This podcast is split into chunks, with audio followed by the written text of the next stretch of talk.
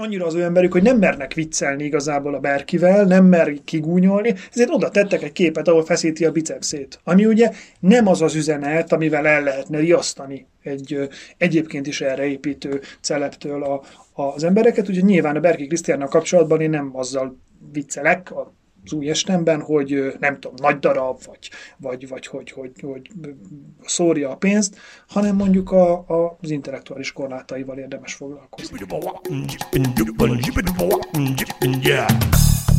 Jó, hát akkor üdvözlök mindenkit a Határsértők újabb epizódjában.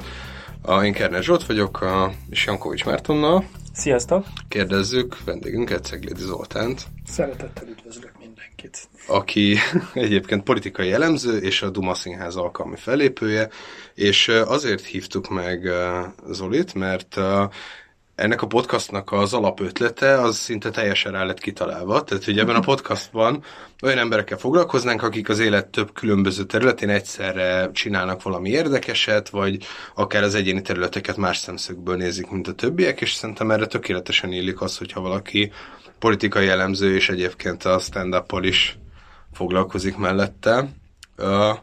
Viszont ez, mivel 2019 közepére így elég sokunknak kezd elege lenni a politikából, nyilván igazabb ez azokra, akik ebből élnek.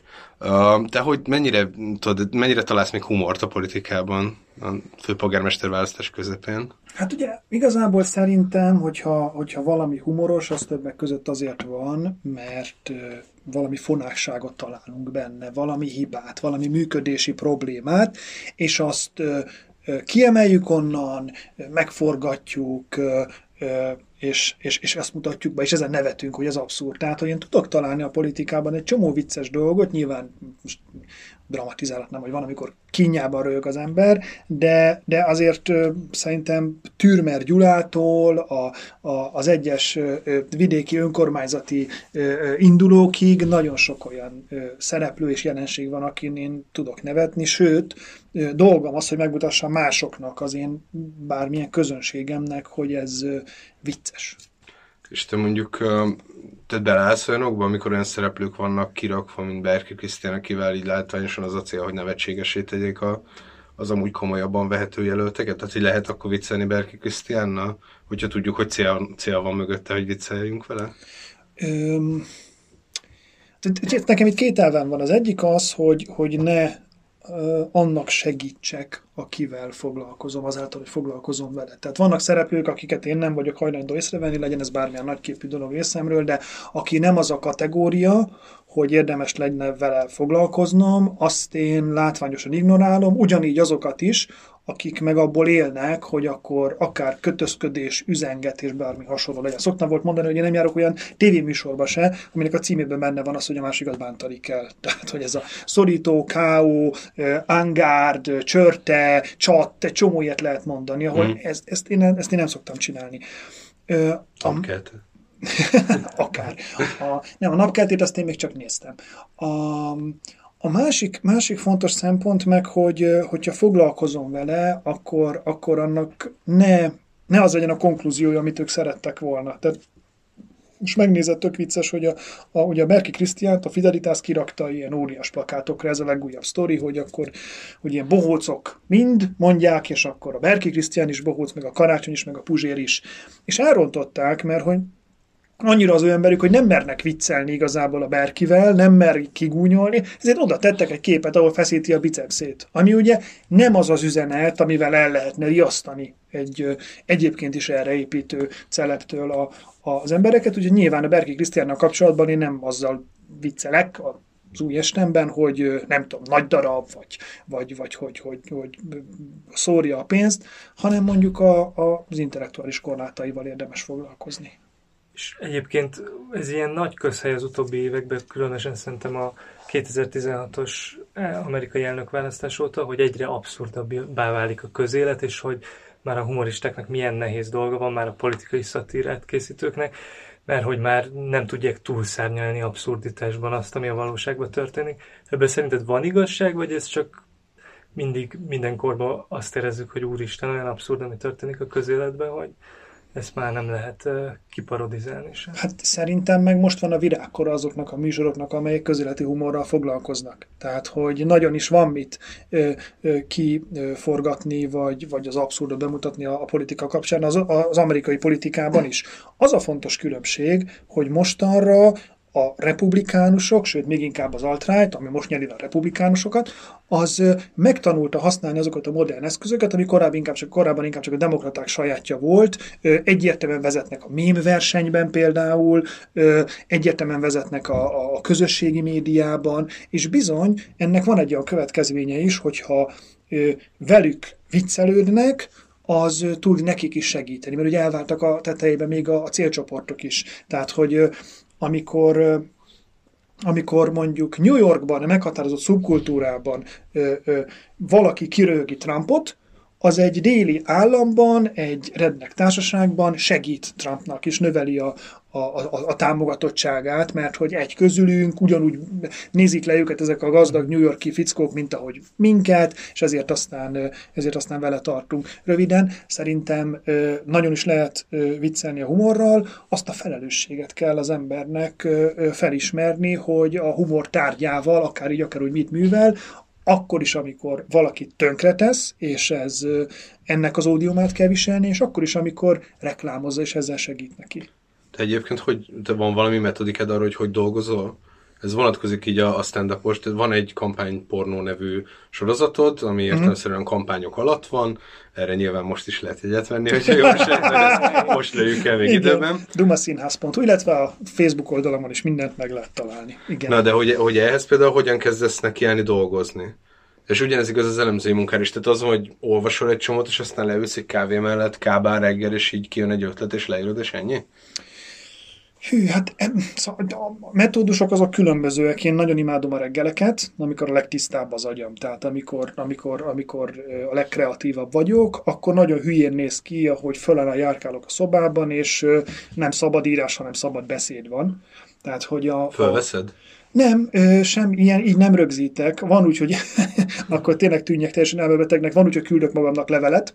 Tehát, hogy a Gmailben gyorsan beírom az ötletet, ami eszembe jutott, és elküldöm magamnak egy ilyen, be van állítva egy szűrő, egy ilyen, egy ilyen stand-up szűrő, meg egy másik egy elemzés szűrő, hogy most ez komoly vagy sem. Azt beírom a subjectba, és akkor onnantól kezdve azt leválogatja nekem.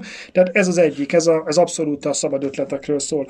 A másik, amikor elő kell állítani egy terméket, ennek tudom a szabályait, ez igaz a humorra is, mert ott ott is van, hogy akkor akarok csinálni egy vicces összehasonlítást, és tudom, hogy akkor legalább nyolc elemnek kell lennie, az egyik másik oldalon tudom, hogy legalább három különböző típusú poénnak kell lennie, és hogy akkor jó, hogyha legalább két új információ van benne, amit a közösség nem feltétlenül tudna. Tehát ez az, amikor leülök rakkolós módon, és ez megint a stand is megvan, és pláne az elemzésben, szedjük össze, hogy ez a fickó 2015 óta miket mondott ebben a témában. Mm. Úgyhogy van, van ez a része a, a, a sztorinak, és amit én nagyon szeretek, amikor menet közben születik. Én se színpadra, se tévéstúdióban nem mentem még úgy be, hogy ott csak az hangzott volna el, amit én el akartam mondani, hanem ha, ha van ennek egy flója, akkor, akkor ott egy csomó minden tud születni. És uh-huh. ez legyen egy vicces példa, legyen egy összefüggés, amit azáltal, hogy kimondom, azáltal rakom össze, és, és, és, és érnek össze ezek egybe, amit az átlagember sokszor nem él meg, mert nincs nagyon olyan szituációban, hogy ott figyelnek rá, hogy akkor most kapsz másfél órát, és akkor kezd el mondani a dolgokat. Én ezt ezért is szeretem. Ez csak a színpadon, illetve hát kevesebb időben, de a, a tévében tud megtörténni, meg most is ezt csináljuk. Igen, mert, mert hogy vannak ilyen uh vannak ezek a vicces sztorik, amikor a, ugye van, a New Yorkban van talán a Comedy Store, ami egy ilyen tök híres kis klub, és hogy vannak ezek a vicces történetek, amikor a Louis C.K. még mielőtt elbotlott volna a, a, a saját rendkívül fur, furcsaságán, így lejárt oda tesztelni ilyen ötleteket. Tehát uh-huh. még van az, hogy élőben tesztelsz le egy ötletet politikából, mondjuk az, hogy kérdez tőled valamit, volna, amire így ott helyben eszedbe jut egy olyan válasz, amit még nem gondoltál át, és mondjuk esetleg baromság lesz a vége. Próbálok biztonságosan működni, de hát nyilván a, a, szerintem az én profilomon jobban elfér a szabálytalanság. Tehát, hogy nekem például van módon bocsánatot kérni, hogyha valamit rosszul mondtam, gondoltam, mert, mert nem, Tehát csak magamért felelek alapvetően, nem, nem egy, egy struktúráért, nem egy intézményért, és, és ezt, ezt, ezt megtehetem. Másról meg tesztelni kell a dolgokat, tehát azért úgy épülnek föl az emberben szerintem, akár a meggyőződések, akár a, egy vicces történet, hogy azt, azt te, te tényleg viszed, mint a víz a kavicsot, és egyre inkább úgy görgeted, hogy, hogy lekerekítsd, és úgy szép legyen stand is így működik. Tehát, hogy a, amit én elkezdek majd mondani az új előadáson, az nyomokban fog csak hasonlítani arra, ami mondjuk a, a év végén vagy jövő év elején kijön ebből. Hasonló lesz a szerkezeted, egy csomó mindent kiveszek, beteszek, meglepődök a közönségen, jé, ezt ők viccesnek találnák, megharagudok a közönségre, miért nem nevettek ezen, pedig ez tök jó volt, de hát akkor nyilván háromszor elmondtam, és nem tetszett nekik, akkor nem marad benne. Ez gyakran történik ilyen meglepetés, hogy amire a legerősebb poénra gondoltál, arra van síri csend, és amit meg olyan gyengécskének gondoltál, az mondjuk hihetetlen ovációt okoz? Ö, van olyan, hogy nem értem, hogy miért vicces valami részeleme egy történetnek, és mégis nevetnek rajta. Ö, általában a közönségnek igaza van, tehát, hogy, hogy aki jegyet vet rám, mert most nem arról beszélek, amikor random embereket próbál szórakoztatni, aki jegyet vet rám, annak van egy elképzelése, elvárás azzal kapcsolatban, hogy mi fog történni, és és akkor valószínűleg nem jól dolgoztam, hogyha ő, ő nem, azt nem veszi, vagy azon nem szórakozik. Meg kell tanulni ezt a szakmát. Én ezt két-három éve csinálom, tehát még lényegében az elején vagyok annak, ami, ami ezzel történhet, és szerencsére nagyon nehéz ebből kiöregedni, úgyhogy van még idő megcsinálni, ez nem rudugrás.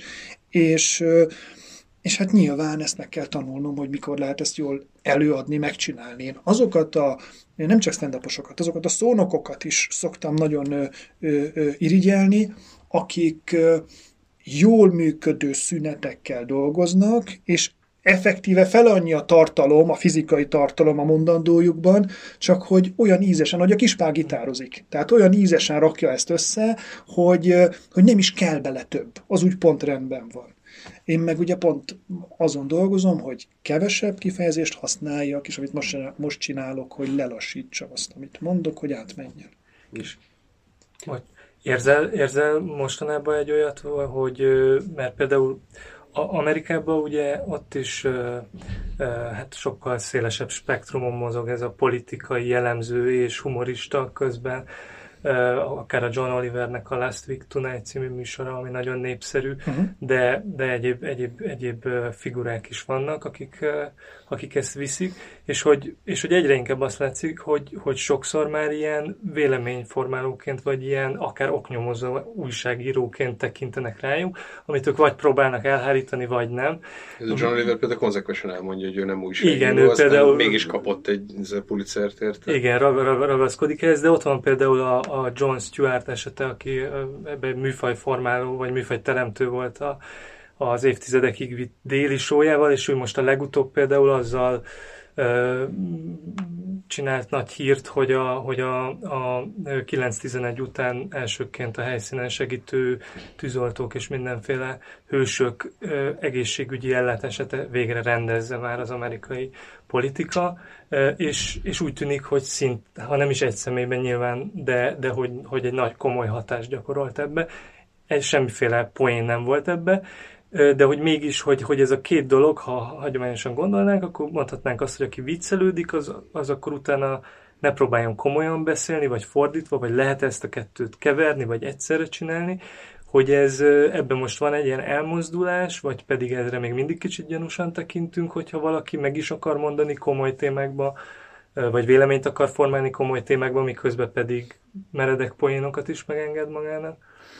Hát a ti műsorotok koncepciója a legjobb válasz erre. Tehát, hogy itt nem egy rádióban ülünk, nem egy komoly szerkesztőség van mögöttünk. Hát csak magadról beszélhetsz. De nem, tehát tényleg az az állításom, hogy amit mi most csinálunk, ahhoz nem kell az a háttér, amivel a ti szerkesztőségetek rendelkezik. És ugyanez igaz szerintem a, a, a nyilvános véleményformálásra általában is. Demokratizálódtak azok az eszközök, amelyekkel ezt végezzük. Tehát sokkal többen tudnak ebbe beleszólni, és és például az, hogy én elemző lehetek, úgy, hogy egyébként nem vagyok, nem tudom, tanszékvezető egy nagyon komoly egyetemen, az ugyanerről szól, hogy a, a, az elérések és a hozzáférések ebben a dimenzióban politikáról beszélni, azok teljesen más jelentenek, mint jelentettek akkor, amikor én nem tudom, még kiskamaszként néztem az akkor épp csak elindul, elinduló politológus jellemzői szférát a tévében, vagy plán, ami korábban volt. Amerikában még furcsább a helyzet. Ugye ott a, a, ezek az úgynevezett panditok, ezek be vannak árazva a tekintetben, hogy tudjuk, hogy ő egy demokrata vagy republikánus szereplő inkább. Tehát, hogy ezt nem is szokták tagadni. Nálunk a a függetlenség, ami, ami nem csak pártpolitikai függetlenséget, hanem egyfajta ideológiai, steril, tudományos függetlenséget is jelentett volna a politológusi nyilvános működésben, az nagyon sokáig rátakart erre a, a dologra, a jelesülő produkciót kell csinálni, a tudomány emberét ö, ö, tisztelte a közvélemény, sokszor hamisan egyébként a megnyilatkozó politológusokban, azt mondták, hogy hát ő mondja meg, hogy mi van Nekem az antrém az, hogy én a véleményemet mondom, amit tényekre alapítok, de nekem, nekem van egy véleményem és egy értékelő beállítódásom, például, hogy liberális vagyok. Ha pedig ez a helyzet, és Amerikában még inkább ez a helyzet, akkor egymásba tud érni ez a két dimenzió, az, hogy nyilvánosan beszélek a közéletről, nyilvánosan beszélek szórakoztató módon, igénye az minden felületnek, hogy nála bármiről van szó, a szórakoztató legyen, közéleti dolgok is, és fordítva a nagyon sok kocsmai poénhoz képest van most egy reneszánsz annak a törekvésnek, hogy okos dolgokról vicceljenek. És még egy dolog.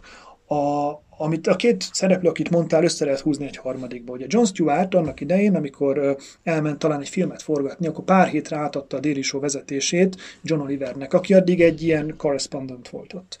És az derült ki mindenki számára, hogy a John Oliver teljesen más csinál, mint John Stewart, és hogy erre rohadt nagy igény lenne. Ugye meg is kapta utána az ajánlatot az HBO-tól, mástól is, de attól fogadta el. És amikor John Stewart visszajött, akkor azt realizálta, hogy ő, hogy itt vagyunk az amerikai előválasztás előtt, és ő pontosan tudja, hogy ebben az időszakban, hogyha ő csinálja, amit szokott, akkor, akkor ugrik majd egyet a műsor nézettsége, meg ő fontos lesz, stb. stb., de ugyanúgy fogja csinálni, hogy csinálta a megelőző 10 évben.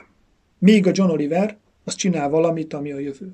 És ezért a John Stewart nagyon megtolta ezt a sztorit, és nagyon kemény, komolyan vette, amíg ő ott volt, hogy szerintem élete legjobb műsorait csinálta, de aztán egy hihetetlen váltással egy talán 20 évvel fiatalabb utódban, Trevor Noah-ban találta meg az utódját, aki ugye, ezt a hallgatóknak gondolt, hogy nyilván ismeritek, egy olyan srác, talán már van 30 éves, aki akinek az apukája svájci, az anyukája dél-afrikai, ugye Dél-Afrikában született, ért, az apartheid idején volt gyerek, ami azt jelenti, hogy rejtegették, ugye ez a, a, a, a született bűn, azt hiszem ez a címe az önéletrajzi könyvének, mert tényleg az volt, hogy ugye ő, tehát ő, ő egy, egy bűnből fogant, nem volt szabad fehér és fekete embereknek, fehér és fekete embereknek együtt tehát gyereket csinálni, úgyhogy az anyukája, amikor jöttek a rendőrök, akkor úgy dobtál a kezét, mint, mint egy zacskó füves, vagy marihuánát szoktak, amikor föltűnik a rendőr.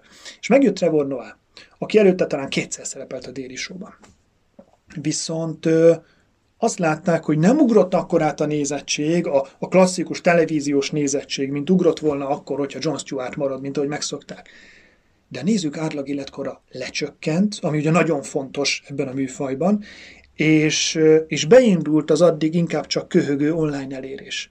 Mert hogy a Trevor Noah azzal a nyelvezettel, azzal a megjelenéssel, azzal a, annak a korosztálynak csinált valamit, és az, hogy mi most beszélgetünk róla, az azért van, mert mi is megnézzük interneten ahogy egyébként a, a, a John Olivert, meg ugye az HBO Go az kifejezetten feliratozva adja le, mert tudja, hogy ez fontos. Úgyhogy a, a válaszom a kérdésedre az, hogy ez egy nagyon kurrens termék most, tehát nagyon jól megy szerintem, és sikerült csomó mindent egybe összehúzni, és találni egy nist. Amivel fölvezettél, mondom ezt most Kerner Zsoltnak, mert hiába utogatok, ezt a hallgatók nem látják, amivel fölvezettél, hogy csinálom ezt is, azt is, igazából nekem az egy nagyon fontos célom, hogy mint a póka hálóját így, tehát egybehúzzam a végén, és, és én legyek a közepén, mert ez akkor működik. Aha. Csak ugye ezt ilyen, tehát hogy van ez a magyaros megoldás így mindenre, hogy mm. ezt így megpróbáljuk így nagyjából ugyanolyan jól, sokkal kevesebb pénzzel, Igen. meg sokkal Igen kevesebb profizmussal megcsinálni. Madzagol, madzagolni, mint a nagyapám gyerekkoromban a, a, a hátsó kertben mindent, madzaggal A híres mókolások, igen. igen. nálunk is ez volt. Hát de egy, egy visszatérve kicsit a Trevor hogy nekem az tök érdekes volt, amikor őt választották ki, hogy ott itt olvastál arról valamit, hogy mi történt, vagy hogy castingolták? Mert tényleg az volt, hogy jött egy, egy tök fiatal srác Dél-Afrikában itt szerepelt két adásban, aztán így bejelentették, hogy hát ő veszi át, miközben ott azért nála sokkal ilyen tapasztaltabb, meg idősebb korrespondentek is voltak. Akik közül egyikről se volt elképzelhető, hogy lesz olyan jó, mint a John Stewart volt, Aha. és hogy, hogy képes arra, hogy ezt a műsort egy másik fázisba átvezesse. Egy rosszabb John Stewartot nem lett volna értelme. Mm. Az, én azt láttam, ez pont olyan dolog, mint a, a Jordan Klepper, aki ott az egyik ilyen korrespondent, és neki lett saját műsora, és ami szerintem nem egy Most működőképes. Igen, azóta. nem egy működőképes ötlet volt, mert ő egy, egy tök jó második fickó. Igen, meg egy aleve egy ilyen karakterszínész. Így van, így van. A Trevor Noah az pedig Szóval nagyon sok mindent sűrített magába. Egyrészt azt, aminek szintén most van ö, ö, ö, szerintem szezonja, vagy divatja, a geopolitika. Tehát a fene se gondolta volna, hogy Magyarországon és a politikában forgó legfontosabb nevek, oda-vissza kiabálva, azok nem magyar nevek lesznek. Már rég nem, nem, nem Tornyán József szintű szereplők vannak, akikről beszélünk, hát Sargentiniről, meg Verhofstadtról, hogy mikor beszéltünk volna, mármint a nekik megfelelő szereplőkről Igen. mondjuk 20 évvel ezelőtt. És a Trevor Noah tudja ezt is. Tehát, hogy valaki, aki nyelveket beszél, aki, aki, neki van egy vicces történet arról, hogy elmegy Németországba, ott frissen szerzett német tudásával szólal meg, és kiderül, hogy, hogy Adolf Hitler akcentussal beszél, és hogy mindenki megriadt tőle, hogy itt van egy ilyen izé, itt van egy ilyen csokoládé fiatalember, aki úgy kezd el beszélni, mint hogyha éppen most a, nem tudom, Waffen SS-t indítaná a maga útjára. Úgyhogy szerintem ez, ez, ez, egy, ez, egy, ez egy fontos előny Trevor Noah mellett, hogy ő ezt is tudja. És hogy Ne. nekünk is ezt tudni kell. Jó, és akkor a nehéz kérdés, Uh-huh. Hogy lehet-e Magyarországon is olyan műsort csinálni, mint mondjuk a John Oliveré? Hogy itt csináltunk, nem tudom, bört, börtönbüntetésre ítélt magány elhagyott kutyák támogatási rendszeréről. Besedialízisről riportokat, és ehhez hasonlókról lehet szórakoztató műsort csinálni, tehát nagyon komplex és nagyon nem szexi témákról. Nekem, nekem két indokom van azt állítani, hogy nem lehet. Az egyik az egy abszolút mennyiségi dolog. Ha ugyanolyan százalékban kíváncsi a magyar társadalom, a magyar közvélemény, a magyar fogyasztók része hányada egy ilyen műsorra, mint az Egyesült Államokban, akkor önmagában az, hogy ez 10 milliónak, vagy több száz milliónak az x százaléka, az kijelöli, hogy milyen erőforrásokat lehet erre költeni. Tehát szerintem egész egyszerűen, hogyha ez a műsor annyira okos, mint a John Oliveré, akkor Magyarországon, és nem azért, mert buta az ország, hanem azért, mert kicsi, nem lesz elég nézője, ha ez egy tévéműsor, ennek, arról nem is beszélve, hogy, hogy, hogy, hogy az amerikai közönség más viszonyban van a tévéjével, ő leül vasárnap este 11-kor megnézni valamit, a magyar közönség nem. Aha. Tehát, hogy az, az eleve nem lenne. Az eleve hozzátartozik az, hogy kb. a magyar politikai piac az egy ilyen zéró összegű játszma való. Tehát Magyarországon kb. két millió ember kíváncsi valamilyen módon a politikára, és a különböző újságok ennek a két milliónak a minél nagyobb százalékáért harcolnak. Tök Hát és ezeknek is a jelentős része az nem azt szeretné, hogy neki okos és ilyen szempontból megosztó John Oliver-szerű magyar szereplők mondjanak valamit, hanem egy jó részük a, a rossz értelemben vett hagyományos kabarét szeretné ebben, hogy mondják el az ő véleményét úgy, hogy közben csasztuskáznak, meg, meg nótázgatnak, vagy hasonlók, Erre még visszatérünk. Ö, és hogy, hogy, hogy, hogy ezt szeretné, illetve hát nehéz ez a, azt a fajta függetlenséget megteremteni, hogy például John Oliver a műsorában a főszponzornak is beszokott szólni, mert tudja, hogy azáltal is csak jobban fog menni a műsor, és a főszponzor is az említésnek jobban örül, mint annak, hogy az pontosan milyen irányú. Úgyhogy az egyik állításom, az, vagy az egyik indokom azt mondani, az egy nagyságrendi dolog, a másik meg, hogy szerintem a magyar közönség az kevésbé vevő erre a frontális műfajra. Tehát ebben mi, most ez, az a baj, hogy Orbán mindent előtt ezzel kapcsolatban, amit én mondanék, a félázsiaitól kezdve, csak én nem pejoratív értelemben, tehát szerintem ezen az égövön, ebben a kultúrkörben nem lehet olyan tévéműsort csinálni sikeresen, mint a John Oliveré, én, nagyon, én gyerekkoromban én meg voltam ezzel fertőződve, én nagyon szerettem Árkus József paraboláját, nem csak a csöcsök miatt, hanem tényleg azt gondolom, hogy ott, ott, ott volt egy tök jó korai kísérlet arra, hogy, hogy, hogy viccesen mondjanak valamit egyébként, nem tudom, Erich Honeckerről, de, de hogy egyéb, de ez De Magyarországon mi ez a nyíltság, amire gondolsz, hogy nem működhet? Mi- Vagy mi az, mi az, az ilyen frontális? ott ül egy ember, és ő elmondja, hogy merre az előre. Aha. Szerintem a magyar közönség az az, az Mi dramatizáltabban szeretjük? Tehát hát vagy dialógusok keretében. Vagy az, hogy üljön ott egy ember, aki megkérdezi valaki mástól. Igen, igen, például. Aha, Ö, valószínűleg mi kekecebbek vagyunk, kivagyibbak vagyunk, ne, vagy, vagy, vagy interakcióra vágyunk, nem tudom. Lehet, hogy nekünk a, a, az ilyen tekintély személyek azok nem jönnek Igen, be. hát ugye talán ez volt a baj a Willem Gézával is, hogy a... Nem. Jó, akkor azt mondom, hogy szerintem ez volt az egyik probléma a Willem Gézával a De nem, nem, lehetett ez is egy baj, Ö, de hát ugye Tudni kell azt, hogyha én arról a műsorról beszélek, az egy olyan műsor, amire engem is castingoltak, és nem engem választottak. És ezt, ezt, ezt, ezt érdemes elmondani, mert nem, nem akarom, hogy úgy tudnék, hogy savanyú a szőlő. Nekem az az állításom, hogy egy ilyen műsort úgy lehet jól megcsinálni, szerintem, még egyszer mondom úgy, hogy erre nem engem választottak, hogy kell valaki, aki, akinek elhiszik, hogy amit a politikáról, a közéletről mond, azt ő érti és tudja, uh-huh. és, és kell egy aktív jelenlét a szereplő részéről a magyar nyilvánosság dimenziójában. És ha jól értem, akkor ők azt gondolták, hogy az előbbit azt majd Villám Géza megkapja az általam ismeretlen stábtól, mert ott biztos vannak komoly emberek, az utóbbit pedig a rádiós múltja alapján hozza. Uh-huh. És uh, szerintem a közönség értékítelete az volt, hogy se ez, se azt igazából nem, nem fogadta, nem hitte el. Van egy olyan félelmem, hogy ezzel a Magyarországon a zsánert is egy jó időre fiókba rakták, mert ugye nem folytatódik maga a műsor. Annyi pici kárörömöm van a dologban, hogy legalább nem én gyilkoltam. Igen. Nézzük a jó oldalát a dolognak. És egyébként, hogyha már a politika és a humor kapcsolatánál tartunk, ugye van Magyarországon egy elég népszerű formája ennek, vagy Magyarországon is ez a magyar kétfarkú kutyapárt, és a viccpártok most, uh-huh. mint egyébként egész Európában legalábbis ilyen reneszánszukat élnék, vagy ugye híres példa az izlandi polgármester, aki le, ki is töltött egy, uh-huh. egy mandátumot, vagy pedig az olaszoknál az az öt csillag mozgalom, ami szintén kormányra került. Ennek hogy látod a, hol látod a határait, tehát hogy lehet addig viccelődni, amíg hirtelen már valós politikai felelősségünk van, és akkor meg kell -e változni teljesen, vagy lehet viccpártnak maradni, vagy, vagy, vagy ez nem kerül-e konfliktusba ott se ez a két szerep, ahol már ez nem egy ilyen, mint mondtad, csak saját magadért felelsz mm. és közéleti szereplő vagy. Illetve annyival hadd egészítsem még ki, az, akkor, hogyha messze két farkú szoba került, tényező a két farkú 2019 közepén Magyarországon.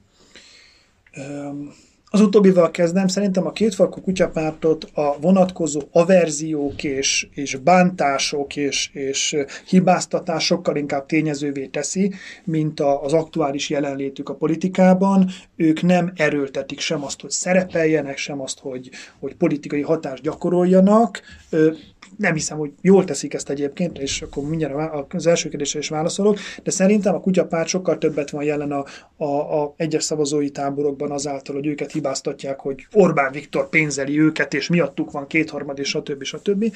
Mint sem, amennyire az ő elérésük egyébként ebben meg lenne. A, a viccpártiságról meg én azt gondolom, hogy az első olyan alkalommal, amikor releváns döntést hozhat valaki, aki mondjuk egy viccpárt színeiben került be bármilyen grémiumba, vagy bármilyen posztra, onnantól ez a viccpártnak vége van.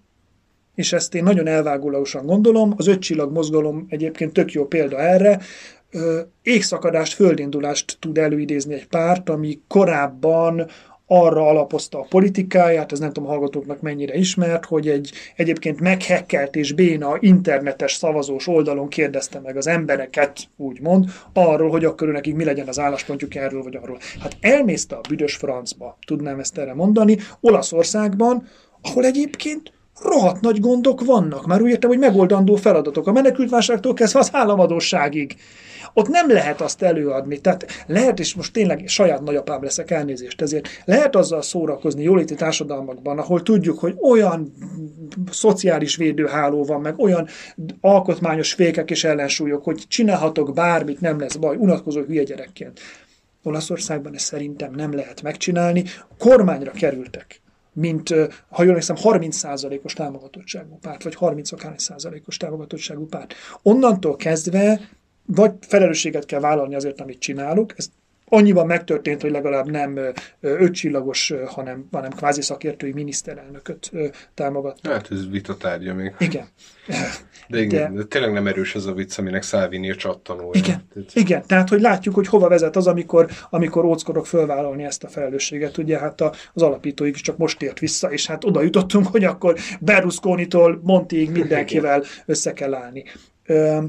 A magyar kétfalkú kutyapárttal kapcsolatban is azt gondolom, hogy, hogy ott van egy óriási pazarlás, ami az ő saját félelmeikből adódik. A kétfalkú kutyapártnak nem egy, nem két olyan tagja, vezetője, szereplője van, akiben sokkal több van, mint azt mondani, hogy Ganymedes. Tehát, hogy, hogy, hogy ott, ott van, van olyan, aki, aki tényleg 10 éve a legszomorúbb kis településekről cigánygyerekeket próbál megmenteni a jövőnek.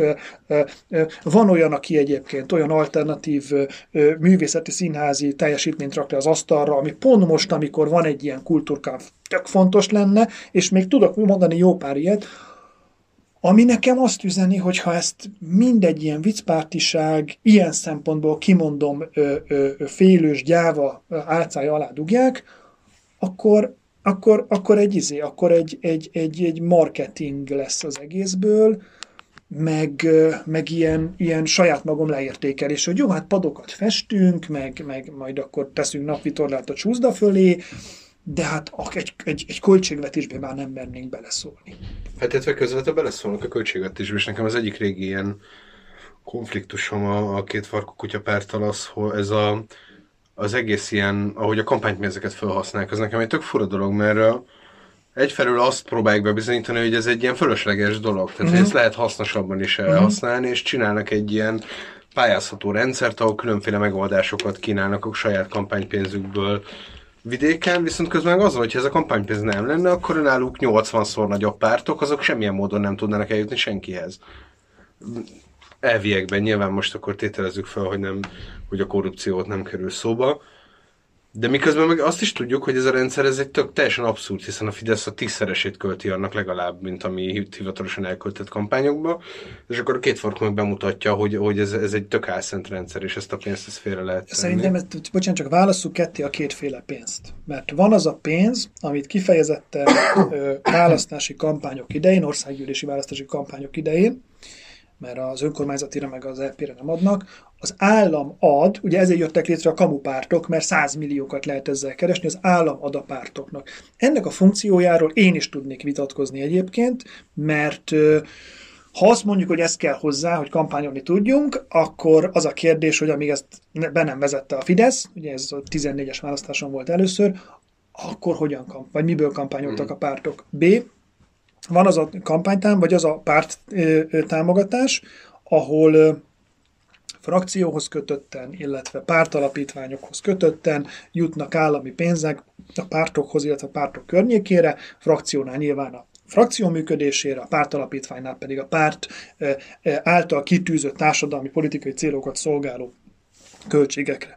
Na, az utóbbiakkal én teljesen rendben vagyok, és azt elosztogatni, a, a, a, a, tehát abban a dimenzióban egyetértek veled, hogy azt Szóval abból építeni kell valamit, uh-huh. és közvetett módon lehet azt mondani, hogy, hogy egyszer majd összeérnek a, a na, nem tudom, a nyírbogáti ö, ö, ö, internetes, ö, nem tudom mi a, a, a túró, amit ott összehoznak meg a másik helyen, hogy a hajléktalan fickónak tényleg lett egy lakókocsi, és ez milyen jó, és egyszer ez majd összeér, az ő céljaik mentén, de ugye önmagában a pártok létét megkérdőjelezni pártként az valóban visszás. Tehát ebben, ebben egyetértünk, és, és, és, és mind oda, ugyanoda konkludál, hogy amint először annyira sikeres lesz a kétfalkú kutyapárt, hogy átlépjen egy küszöböt, mondjuk egy 5%-os küszöböt a, a parlamenti vagy az EP választáson, illetve ugye most, ha bekerülnek embereik az önkormányzatokba, és nem kizárt, hogy egy-egy kerületben ez, ez sikerülni fog a kompenzációs listáról, akkor az a kérdés lesz az asztalon, hogy adjunk-e a szegény embernek kenyeret, vagy sem. Most nagyon leegyszerűsítem. És erre, tehát hogyha erre ő nem szavaz, mert nem mm. elég vicces, akkor rosszabb, mint bárki.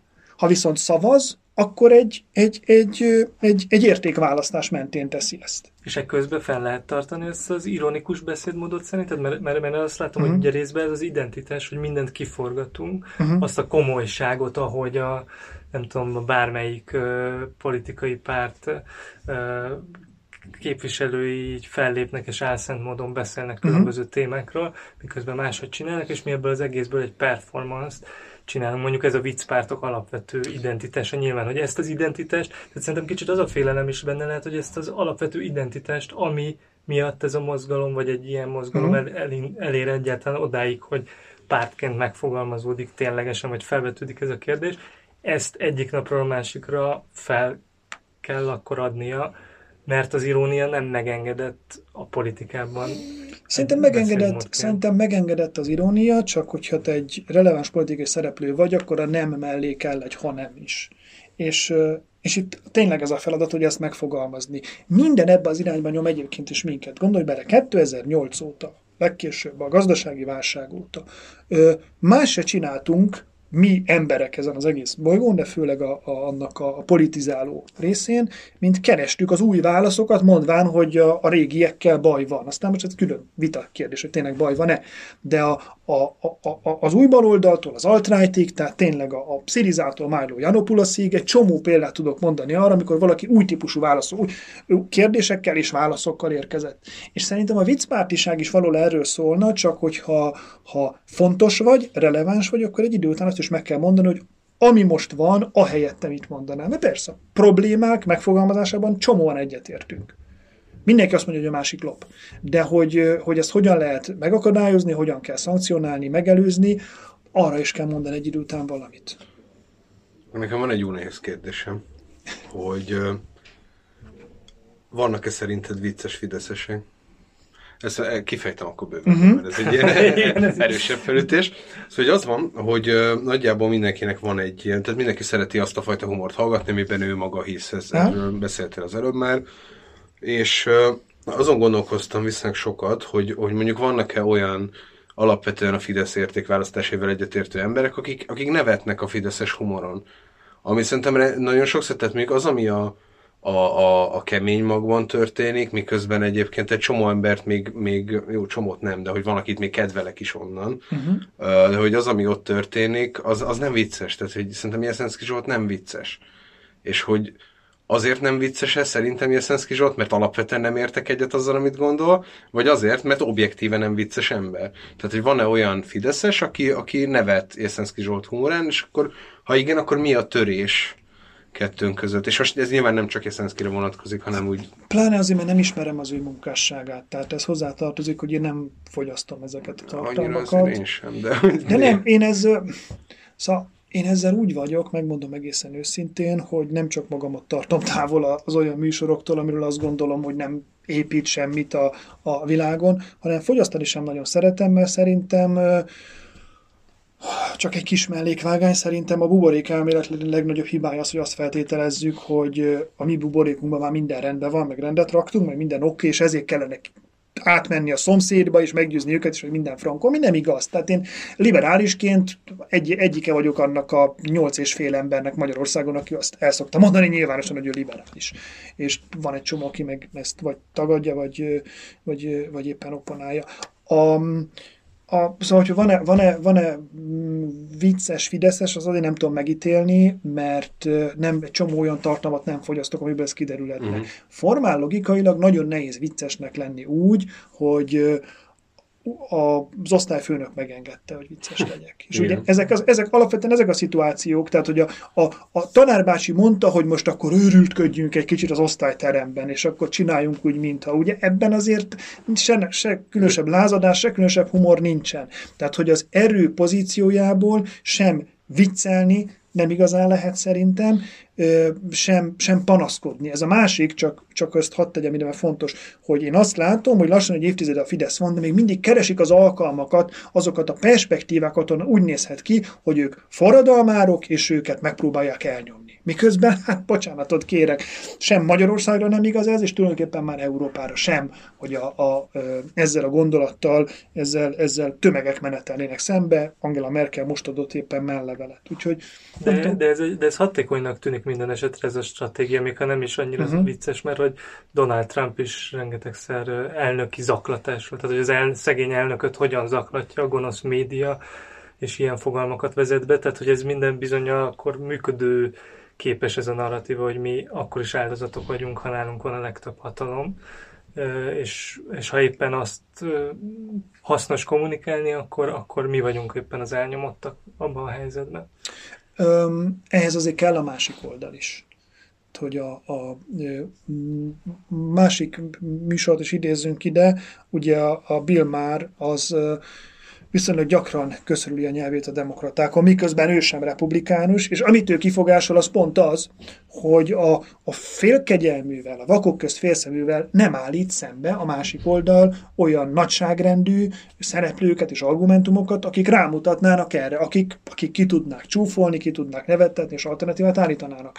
És minél inkább megyünk előre az időben, ha ez így marad, az egyre rosszabb lesz. Magyarországon ezt látjuk, hogy kontraszelektált az ellenzéki politikai elit, jelentős részben, és, és, és, és úgy fordul befelé, hogy, hogy nem fejleszteni próbálja magát, hanem zsarolni a nyilvánosságot, hogy hát vagy én, vagy a Fidesz, és innentől kezdve nekem nem kell csinálni semmit, eldobok mindent a kezemből. Ha megnézitek, mindig sokkal nagyobb meccs van a, az összefogás előtt, hogy én legyek a listán, meg én legyek a, a közös jelölt, és amint vége van, és nem akarom nevesíteni, de van például olyan főpolgármester jelölt idén, aki, akit, aki miután megnyert az előválasztást, elment egy hónapra nyaralni. Tehát miközben az ember azt gondolná, hogy ég a májtól, hogy leváltsa, leváltsa Tarlós Istvánt, és akkor most rögtön jó, végre mindenki itt áll mögöttem, menjünk, és elmegy csopakra. Tehát, hogy ami, ami nem Budapest Igen, ez része. rég, régi vitánk, azt hiszem, amiben nem értünk teljesen egyet. Miben? Az összefogásos. Hát és szerintem ez megváltozott az EP választással. Tehát itt szerintem azok, akikről te beszélsz, és így teljesen igazad van benne, azok szerintem kihullanak.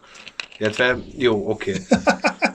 Va, jelen vannak még, de mondjuk azt, hogy nem ők a legerősebb emberek ebben az egészben. Meg hát azt például végignézhetjük a vidéki nagyvárosokban, hogy azok, akiknek van valamilyen politikai színe és szaga, azok hogy zsarolták végig az EP választás után a többieket a, a, az új erőviszonyoknak a tisztázásával. És itt a DK-ra meg a Momentumra gondolok nyilván. Nekem annyi az állításom, hogy a kampány befelé jellemzően nagyobb erőforrásokat mozgat meg és intenzívebb, mint amit kifelé látunk, amikor megvan már az összeállás. Ezt 2014-ben is, és más szempontból a 18-as LP választáson is lehetett látni. 14-ben a nagynak mondott összefogásnál megvolt az összeállás, jó, akkor Bajnai mégis bemegy, mindenkivel együtt egy listára, csak éppen utána nem, nem volt egy intenzív jelenlét, mert akkor most már itt vagyunk, az embereknek megmondtuk, rág lehet szavazni, kész. És és, és az idei LP választáson meg én tehát egy tragikus hősnek tartom Újhely Istvánt ilyen szempontból, mert ő csinált a kampány elején valamit, amiben még humor is volt. Meglepő módon. Uh-huh. Mit nagyon rég lehetett látni. Hogy ő tényleg tudott hülyét csinálni fideszesekből, amikor oda megy Szeged utcáin az ellene tüntetőkhöz, fidelitasosokhoz, fideszesekhez, és, és hülyét csinál belőle, abban például humor is van, az egy olyan kampánytevékenység, amit nagyon rég láttunk. És mi történt a kampány közepén, a, a, a, nem tudom, az MSZP kampánytanácsadó stábjából, vagy nem tudom miből, egy pazi nagy alabárdal odavágtak a közepébe, és azt mondták, eddig volt ez, de mostantól szépen fölöltözve kirakunk plakátokat, amin az lesz, hogy mi összefogtunk az egyetlen közös lista. Mm. Ami nem egy kampány onnantól kezdve. Igen, meg hát közös lista se volt, mert a, akkor lett volna Az közös lista, hogyha a párbeszéd egy létező párbeszéd. Igen, igen, hát tudod, ez a, ez a, a, a, a Magyarországon világhírű, az egyetlen közös lista. Igen, igen. Ja. Jó. Uh, van nekünk egy visszatérő um, ilyen elemünk, amit majdnem mindig elfelejtik, aztán a Marci fővére a figyelmemet. Úgy szoktuk lezárni ezeket a beszélgetéseket, hogy mindenkitől megkérdez, meg, mindenkit megkérünk, hogy ajánljon három könyvet, amiken keresztül vagy könnyebben meg lehet érteni azt, amit ő csinál, meg amit, ami őt érdekli, vagy pedig amiket éppen most olvas, és tökre leköti. Uh-huh. Szóval három ilyen címet várnánk.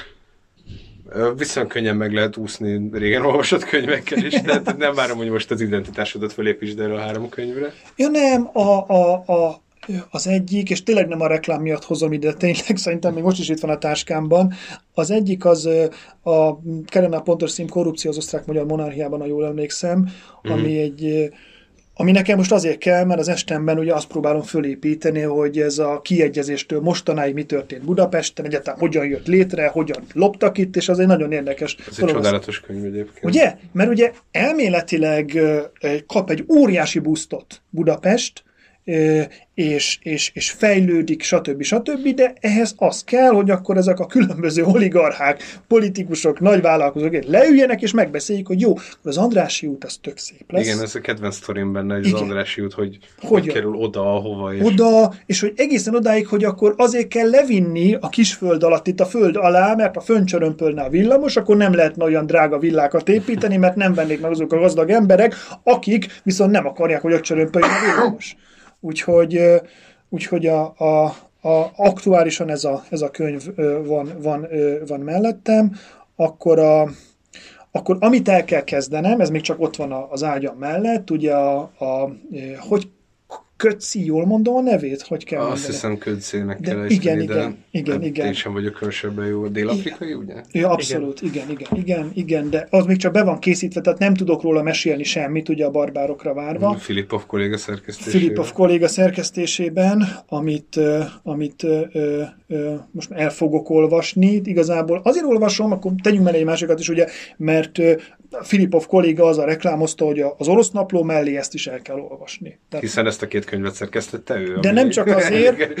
Erősek nem értik. Igen, nem, de egyébként tehát a, azt megérteni, hogy én, én mit csinálok és mit gondolok, azt az orosz naplón keresztül, Anna Politkovskaya naplóján keresztül jobban meg lehet uh-huh. ilyen szempontból, mert ugye a mi dolgunk tényleg az valahol, hogy mondjuk valami relevánsat arról, amiben élünk, és, és, és, és prognózist arra, hogy ebből mi lehet, és hát ott látunk előképeket. Tehát, uh-huh. hogyha egyszer pénzparipát, fegyvert és valóban kigyújt embereket kap például Bede Zsolt, na róla tudom, hogy kicsoda, ez a vadhajtásos fickó, uh-huh. Akkor ő nem vicces lesz, hanem veszélyes. Hát erre én kíváncsi lennék egyébként, mert hogy valóban kigyúrt emberek akár lehetnének is mellette, és mégis egy ilyen nevetséges karakter, mert hogy egy alapvetően konfliktus kerülő karakterű. Tehát az, ahogy mondjuk a saját ilyen Fradi táborában vamzerezik folyamatosan azért, mert jelentett róluk, meg ami vélt vagy valós mm. igazság, nem tudom, mi ez igaz. Meg az, hogy láttad konfrontált, nem tudom, hogy láttad ezt a csodálatos videót, amikor megpróbált oda menni az aurórába, ment oda? Igen. Jól emlékszem? Igen. És akkor így kiállt elé három ilyen csontvékony pánk, hogy így akkor, akkor gyere. Gyere Zsolti, és így ő meg én egyszer nem mert oda menni, tehát hogy mégis milyen, milyen lázadó kopasz náci az, aki nem mer oda menni 3-80 kilós pánk. Jó, ez a, e, hogy mondjam, jelentőségén túl nem akarok vele foglalkozni, de, de annyit mondok, hogy a, tehát az orosz naplóból látszik, hogy, hogy hogyan épülnek fel olyan ügyek, Aha. amelyekre legalábbis szándék nálunk is van de, de mondom, most a, most a barbárokra várva lesz a következő ezen a, ezen a vonalon, ahol, ahol ezzel akarok majd kezdeni. Nagyon küzdök most a, a Jordan Peterson 12 leckéjével. Milyen? Én azt olvastam a Facebookodon, hogy szar. Nem, mert engem, tehát engem irritál maga a jelenség, ahogy azt uh-huh. a mhm. könyvet írják, de azért beszélek róla, mert technikailag fontos azt tudni, hogy ma egyébként enne, ez, ez egy kúrens dolog. Marcia Jordan Peterson szakértő még interjút is csinált. Szuper. Tehát, hogy ez, ez, ez, ma, ez ma megy. Tehát ez ma egy nagy elérés. A fene se gondolta volna, hogy nem tudom, 50 akár hány éves apa figura, az, az, az olyan sztár lesz, mint nem tudom, 20 évvel ezelőtt Nick Carter a Backstreet Boysból. És tulajdonképpen ez történik és én tényleg drukkolok minden srácnak, aki még nem volt ö, ö, nővel, vagy egy másik sráccal, hogy legyen túl ezen a Jordan Peterson korszakon, mert azt látom, hogy az olvasók egy jelentős része ilyen problémával küzd, de az, hogy ő ezt hogyan építi föl, hogyan adja el, hogyan csinálja meg, azt nekem sajnálom, ezen át kell szenvednem magam ezen a könyvben. Rohadtul idegesít, nagyon irritál a csávó, mert, mert, mert az eszközök egy része az nagyon átlátszó, és, és nem tiszteli meg az olvasót azzal, hogy megfelelő minőségben ö, ö, adja elő a, a produkciót magát, mit kellene, de az, hogy hogyan és mitől működik, az, az engem érdekel. És csomó könyvet tudnék még mondani, ami, ami érdekes, meg fontos, de, de hogyha, hogyha aktuális olvasmányélményekről kell beszélni, akkor, akkor ez az, az ezek. Te olvastál, um, olvastál az Atlas Shrugged-ot? Nem.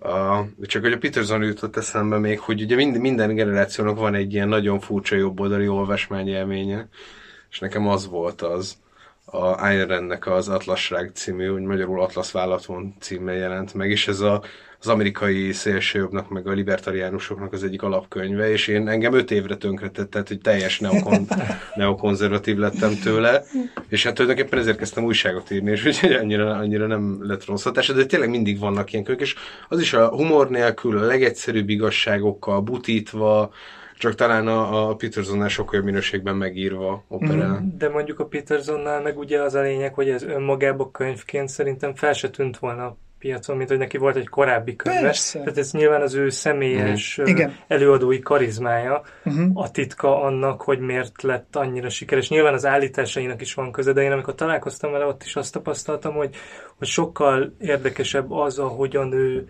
uralja a figyelmével azt a uh-huh. teret, és tényleg, tényleg nagyon-nagyon intenzíven tud figyelni másokra, és aztán nagyon intenzíven tudja mondani másiknak folyamatosan a szemébe nézve azt, amit ő éppen mond, és ez rendkívül meggyőzőnek hat, és amikor utólag visszagondolsz arra, hogy mit is, mi is hangzott el valójában, akkor már egy picit úgy nehezebb felfejteni, hogy ez miért volt annyira jelentős.